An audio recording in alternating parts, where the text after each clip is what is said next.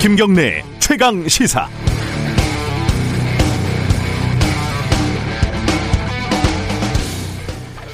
검찰총장이 법무부 장관의 부하인지 아닌지, 검찰청이 행정기관인지 준사법기관인지, 어, 윤석열 검찰총장하고 추미애 법무부 장관이 열을 내고 싸우고 있는데 이게 참 이 말도 맞고 저 말도 맞고 아리송합니다.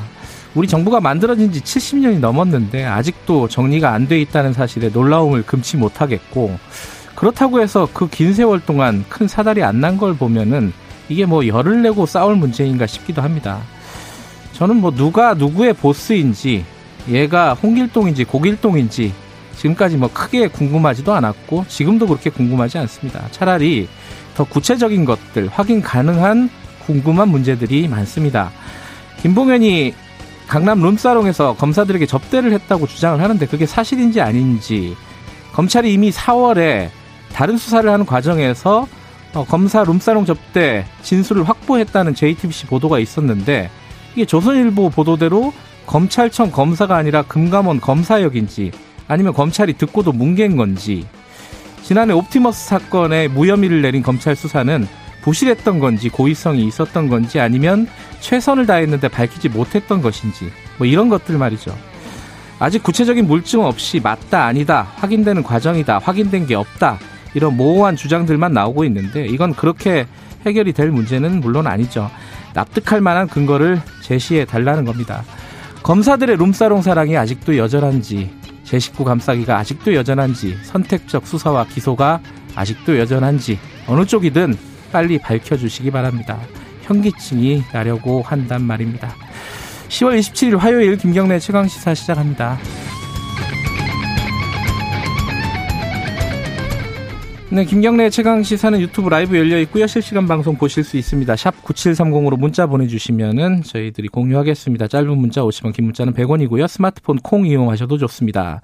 오늘 1부에서는요, 일본이 원전 오염수 바다에 방류하겠다, 뭐 이런 방침을 곧 이제 어, 결정을 한다는 거 아닙니까? 근데 일본에서도 이걸 반대하는 시민단체들이 꽤 많다고 합니다. 오늘 그 일본 시민단체 연결해서 내용 좀 들어보고요. 2부에서는 국감 총평, 오늘은 야당 쪽 얘기 좀 들어보겠습니다.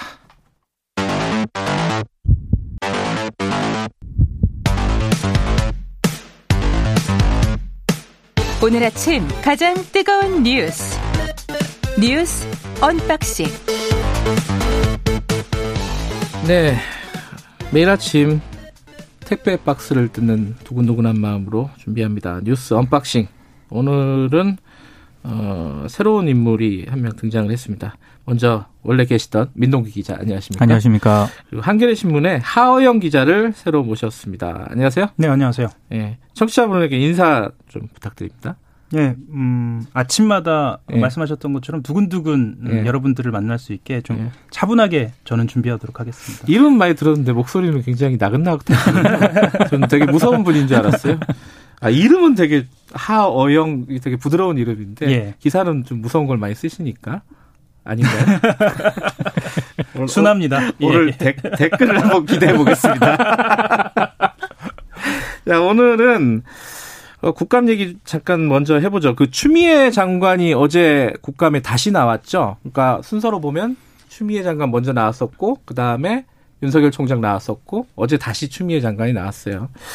어, 어제 무슨 얘기를 할지 다들 다들 궁금해했었는데 역시 윤 총장과 마찬가지로 작심한 발언들이 막 쏟아졌습니다. 민노기 기자 먼저 중요한 발언 좀 몇 개 정리해 주시죠. 그러니까 수사지휘권 발동이 위법하다 이렇게 윤석열 총장이 얘기를 했잖아요. 예. 이 발언에 대해서 그런 말을 하려면 직을 내려놓고 했어야 한다. 그러니까 사실상의 사퇴를 좀 압박을 한 것으로 해석이 됐고요. 예. 그리고 그 검찰총장이 내일 당장 정치를 하는 일이 있더라도 오늘 그 자리에서는 정치할 생각이 없다. 이렇게 얘기를 하면서 조직에 안정을 줘야 하는 막중한 자리인데 정치적 중립을 지켜야 할 총장으로서는 선을 넘는 발언이 있었다고 생각한다. 이렇게 얘기를 했습니다. 여지를 줬다 이거죠. 그렇습니다. 예. 정확하게 얘기를 안 했다라는 그런 예. 비판이고요. 그리고 그 윤, 윤 총장이 또 문재인 대통령으로부터 자리를 지키라는 뜻을 전달받았다. 이렇게 또 얘기를 했잖아요. 여기에 대해서 추미애 장관이 대통령은 정식 보고 라인을 생략한 채 비선을 통해 메시지를 전달하는 성품이 아니다. 그런 확인이 안 되는 얘기를 고위공직자가 하는 것은 부적절하다. 또 이렇게 얘기를 했습니다. 옳고 그름을 떠나서 뭐 몇 개는 수긍이 가는 부분도 있고 몇 개는 또 이게 진짜 그런가? 라는 생각이 드는 부분도 있습니다. 물론. 뭐 왜냐하면 꼭 그 수사 지휘권 발동 위법하다고 사퇴를 꼭 해야 되나? 이런 생각은 좀 들고 자리를 지키면서 정할 수도 있는 거 아닌가? 뭐 누가 옳든 그러든 간에 네. 뭐 이건 잘 모르겠어요. 이런 것들은. 감찰이 적법하게 이루어지고 있다면 이건 이거대로 좀 진행을 하면 되는 것이고요. 그리고 발언에 대해서도 이 사실관계는 좀 따져보면 되는 문제여서요. 네. 글쎄 이것이 단순히 정치적인 문제로 비화되지 않고 네. 법과 규칙에 의해서 본인들이 얘기하는 것처럼 규칙에 대해서 해결될 수 있는 문제인데 너무 오래 가는 건 아닌가라는 생각이 음. 듭니다. 좀 지겨, 지겨운 부분이 있는데 어찌됐든 그 추미애 장관이 감찰 얘기도 많이 꺼냈어요. 그러니까 지금 현재 감찰하고 있는 것과 그리고 앞으로 또 감찰을 하겠다는 것과 몇 가지가 있는데 그 하영 기자가 좀 말씀해 주시죠. 그 어제 핵심 키워드 가운데 하나가 말씀하셨던 것처럼 감찰인데요. 감찰. 예.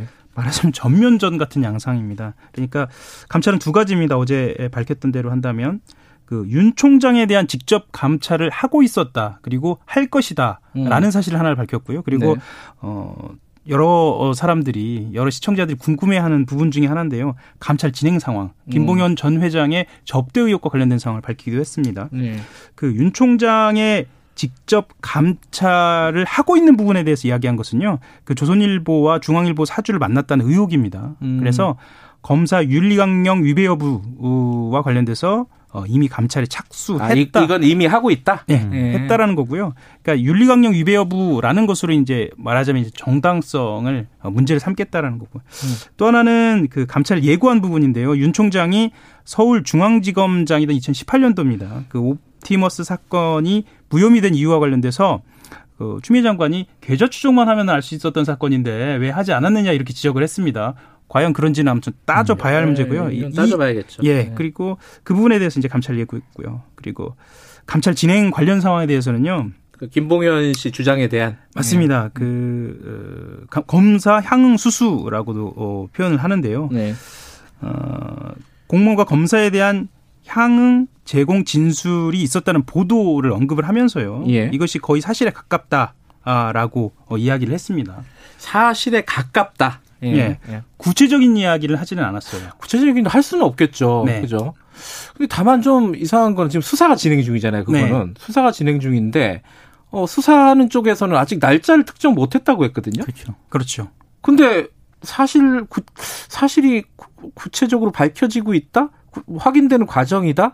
그 어디 어디까지 확인됐다는 얘긴지가 모호해서 아직은 네. 그러니까 이게 아직 감찰 단계잖아요. 예. 수사를 하고 있는 그런 예, 상황이고. 감찰하고 수사하고 양쪽이 다 돌아가고 있는 거죠. 그렇죠. 예. 근데 이제 감찰 정도 되는 그런 수준의 어떤 그런 확인된 내용을 음. 추미애 장관이 팩트인 것처럼 얘기했다. 이런 또 비판도 한쪽에서 나오고 있습니다. 약간 좀 어, 보기가 드문 상황이긴 해요. 그죠? 예. 이게 과정인데 뭔가 그쵸. 나오고 있다라는 식으로 얘기를 했다는 네. 거는 음, 뭐 그만큼 할 얘기가 많다는 뜻이기도 하고요. 실제로 그 국정감사장에서 의원들이 그 부분에 대해서 집요하게 묻기도 했고요. 그래요? 말하지 음. 않을 수 없는 상황이 됐습니다. 하지만 아, 예 말을 좀 더 아껴야 하지 않았을까라는 어, 관측도 예. 있- 있습니다. 왜냐하면 이게 수사 중인 상황이기 때문에 수사팀에 영향을 줄 수도. 있다라는 예. 이야기거든요.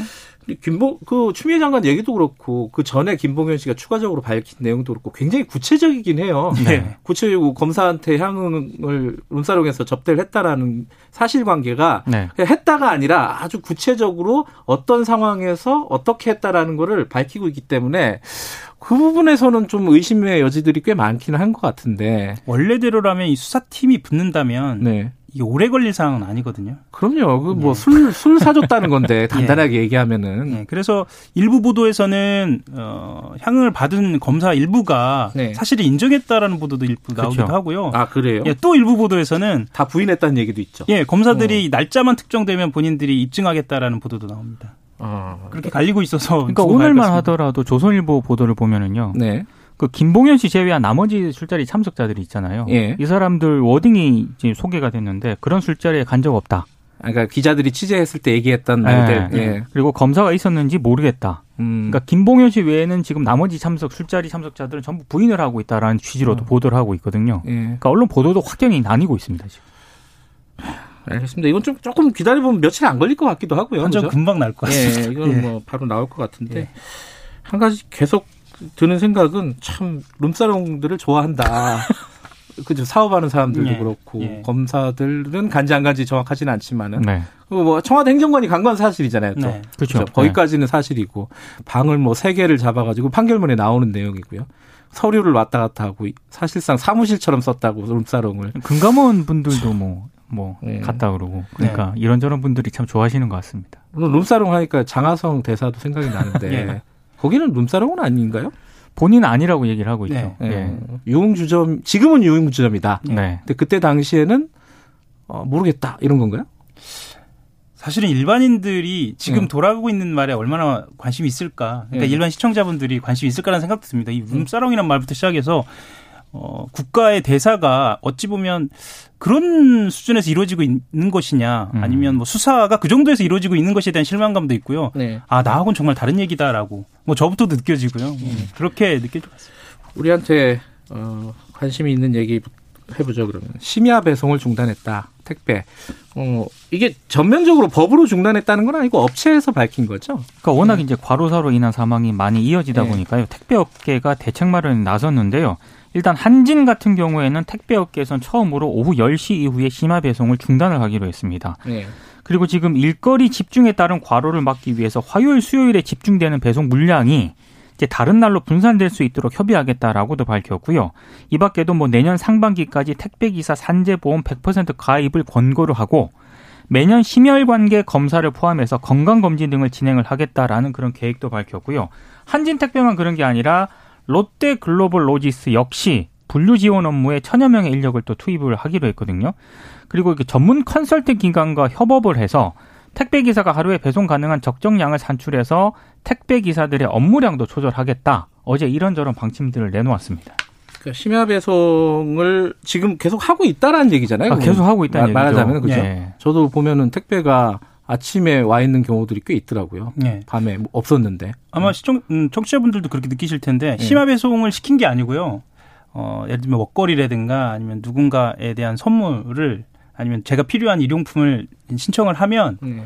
밤에나 아니면 낮에 오는 게 아니라 그 다음날 새벽에 오게 되는 경우가 있거든요. 대부분 그렇게 오더라고요. 예, 예. 네. 그 택배 기사분들도 그 얘기는 합니다. 그 택배 노조에서 한 얘기인데요. 예. 심야 배송을 하고 싶어서 어, 우리가 하는 그런 택배 기사는. 없다. 음. 그러니까 분류 작업이 늦게 끝나서 2시나 3시에 배송 작업을 하다 보니까 심야 배송을 하는 것이다라고 하는 겁니다. 그러니까 보통은 청취자분들도 아마 그, 그 택배를 기다리면서 그 배송 조회를 할 거예요. 배송 조회 해보죠 네, 네, 배송 맞아요. 조회 언제 오나 궁금하니까 네. 배송 조회를 하는데 배송 조회를 해- 해보면 저도 어제 직접 경험을 했는데요.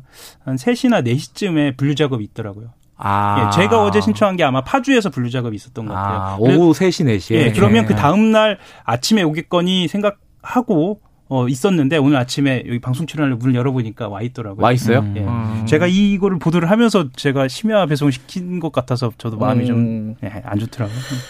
이게 근데 그 분류 작업에 인력을 추가로 투입하겠다. 근데 이게 실효성은 있나요? 천 명 정도 투입하겠다 한진이 얘기한 거는? 그러니까 그 CJ 대한통운이요. 예. 지난 22일 그 택 배 기사 과로 방지 대책을 발표를 했거든요. 네. 그때 4천 명을 투입하겠다라고 했습니다. 예. 이게 택배 기사 5명당 1명꼴로 분류 지원을 분류업무를 아. 지원하겠다라는 건데 한진 택배 같은 경우는 지금 1000명이잖아요. 예. 그러니까 이게 700여 개 대리점에 한두 명씩 꼴이라고 하고요. 예. 택배 기사 8명당 1명 꼴이라고 하기 때문에 아직은 많이 부족하다라고 하는 게 택배 노동자들 입장입니다. 이 분류 작업하는 인력이 또 과로를 하지 않을까라는 생각도 들고 그렇죠. 그죠? 제일 힘든 게 상하차 작업이거든요. 그러니까요. 그게 예, 예. 그거는 거의 극한이라고 하더라고요. 예. 계속 허리를 돌릴, 예, 굽혔다. 폈다 굽혔다 폈다를 몇 시간 동안 반복을 해야 되기 때문에 어그 새벽 배송을 하던 그 노동자가 사망한 사건이 있었잖아요. 네. 아버지가 국감장에 나타났었다고요? 그 쿠팡 물류센터 노동자가 이제 예. 사망을 한 일이 있었는데요. 어제 이제 국회 환경노동위원회 소속 더불어민주당하고 정의당 의원들 앞에서 무릎을 꿇었습니다. 이게 네. 왜냐하면 그 아들의 죽음과 관련해서 어제 고용노동부 종합감사가 있었는데 쿠팡 관계자가 증인으로 나왔거든요. 네. 그러니까 아들의 억울한 죽음을 좀 어떻게 좀 해소를 해달라. 음. 이제 이런 식으로 이제 호소를 했는데요. 근데 이 근로계약서를 보니까 좀 상황이 좀 심각하더라고요. 음. 이번에 그 사망한 쿠팡 그 택배 노동자 같은 경우에는 그 근로계약서에 기재된 근무 시간이 저녁 7시부터 다음날 새벽 4시까지로 돼 있었다라고 하고요. 음. 연장 근무하는 날은 새벽 5시 30분까지 하루 보통 한 8시간에서 9시간 반 정도 밤을 새우는 심야 노동을 했다라고 하는데 심지어 8월과 9월에는 주 7일 연속 근무를 한 적도 있다라고 합니다. 휴일이 없었군요. 휴일이 없었다는 그런 음. 얘기고요. 그리고 이 쿠팡의 시간당 생산량 시스템이라는 게 있는데 이것 때문에 아들이 죽음에 이르렀다라고 아버지가 주장을 하고 있거든요. 그러니까 업무 처리 속도가 늦을 경우에는 쿠팡 물류센터 내 관리자들이 그 노동자를 호출해가지고요. 듣기 싫은 소리를 했다라고 하는 거고 네. 이런 상황을 피하기 위해서 단시간 내 일을 끝내려고 무리하게 일을 할 수밖에 없었다라고 하고 주장을 했습니다. 저희가 그 여덟 번째 사망자 관련해 가지고 인터뷰를 아버지를 했었는데 아버지가 그때 방송 인터뷰에서 굉장히 많이 우셨어요. 우셨는데 그때 얘기가 우리 아들 죽음이 마지막이었으면 좋겠다. 네. 뭐그 얘기를 하면서 오셨던 기억이 납니다. 근데 그게 마지막이 아니었죠. 그게 계속 늘어나고 있고. 그렇죠. 어, 뭐 이렇게 그 업체에서 개별적인 방침들을 밝히고 있는데 이건 약간 국회나 이런 데서 좀 본격적으로 논의를 해야 되는 부분인 것 같은데. 그죠? 그러니까 정부 특히 고용노동부부터 음. 시작해서 네. 정부에서 할 수 있는 일들을 좀 적극적으로 나섰으면 음. 좋겠다라는 생각이 주- 드는데요. 특수고용직 노동자 같은 경우에는 택배기사 말고도 아, 굉장히 그 과로 때문에 힘들거든요. 네. 저는 좀 주목하는 부분들은 그 산재보험 100% 가입 권고라고 나왔는데 예. 100% 가입할 수 있도록 좀 강제하는 부분들부터 시작해서 그리고 어 아까 상하차 작업 관련된 분류 작업도 이것이 고용노동부의 노동부 내부적으로라도 규칙에 어긋나는 부분은 없지 않느냐를 좀 아주 엄밀하게 좀 따져봐서 네. 좀 진행을 좀 했으면 좋겠다라는 좀 생각입니다. 드디어 좀 나서야 할 때인 것 같습니다. 그렇죠. 항상 뭐 뒤늦게 나선다 이런 말도 나오지만은 뒤늦게라도 나서야 되는데 네, 그 그것도 잘 안 되거든요 원래. 어, 이건희 회장 그 빈소에 정재계 인사들이 굉장히 많이 참여하고 있다. 뭐 근데 지금 관련해 가지고는 여러 가지 얘기들이 나오고 있어요. 특히 지배구조 관련된 얘기가 어떻게 진행이 될지 막 각각 시나리오가 나오는데 조금씩 좀 다르더라고요 이게. 뭐 엄청나게 복잡하죠. 예. 어, 시간이 많지 않지만 아주 간결하고 어, 핵심적으로 정리해 주실 수 있습니까? 한영 기자가. 아, 하는 데까지 해보겠습니다. 네. 예, 핵심은 이 지배구조. 네. 그러니까 그 이재용 부회장이 삼성물산을 통해서 삼성생명, 삼성전자의 고리를 연결해서 지배를 하고 있는 부분인데요. 네. 이걸 어떤 방식으로 본인이 유지를 할 것인가가 핵심입니다. 음. 첫 번째로 주목이 되는 건 보험업법 개정안인데요. 이거는 어, 말하자면 삼성생명의 지분을 어떻게 가져갈 것인가입니다. 예. 그래서 보험업법은 보험금이 낸 고객 보호를 위해서 어, 불안전 자산입니다. 계열사 지분을 총 자산의 3% 이상을 갖지 못하도록 하는 것인데 아, 여기서 좀 설명이 필요하긴 한데요. 예. 아무튼 가격을 조정하는 과정에서 어, 그 어떤 지분율 이하, 3% 이하로 맞추려면 20조 이상의 삼성전자 지분을 매각해야 하는 상황이 되는 겁니다. 예. 제가 말씀드리면서도 좀 부족하다는 느낌이 좀 드는데요. 그리고 어, 또 하나는 금융지주회사 체제로의 대, 전환 뭐 이야기도 나오고요. 다만 어, 이재용 부회장이 아주 간결하게 삼성생명 문제를 해결하지 않고 간결하게 어, 이 삼성물산과 삼성전자를 단순화해서 어, 지배할 수도 있다라는 어, 이야기도 나오는데요. 뭐 테크노 기업 중심으로 해가지고 맞습니다. 금융 기업은 이제 포기하고 그렇죠. 뭐 이렇게 가는 방법도 있고 여러 가지 뭐 시나리오들이 제시되고 있는데 네. 어 사실 뭐 구체적으로 당장 움직일 것 같지는 않아요. 시간 걸리겠죠 이게. 또 재판이 걸려 있기 때문에요. 네. 네. 근데 막 주식은 주가는 보니까 어우. 금방 움직일 것처럼 막 네. 이렇게 뛰던데 엄청 사실. 바로 움직일 것 같지는 않습니다. 그죠? 주가도 아마 많이 올랐 다고는 하는데요. 네. 그게 이제 진정이 될 것으로 또 전망도 하고 있습니다. 예. 자, 오늘은 뭐, 첫 시간이니까. 는 아니고 시간이 다 됐으니까 여기까지 하도록 하고요. 어, 가을 하느님이 하하영 기자 반갑습니다. 그리고 W 웨일 님이 하 기자님 처음인데 완전 편안하게 하시네요. 어, 이렇게 좋은 댓글만 뽑아주신 것 같습니다. 악, 다음부터는 악플을 좀 뽑아주시기 바라겠습니다. 댓글은 많이 달릴 것 같습니다. 여기까지 듣겠습니다. 고맙습니다. 고맙습니다. 감사합니다. 민동기 기자 한겨레 신문 하하영 기자였습니다. 지금 시각은 7시 39분입니다.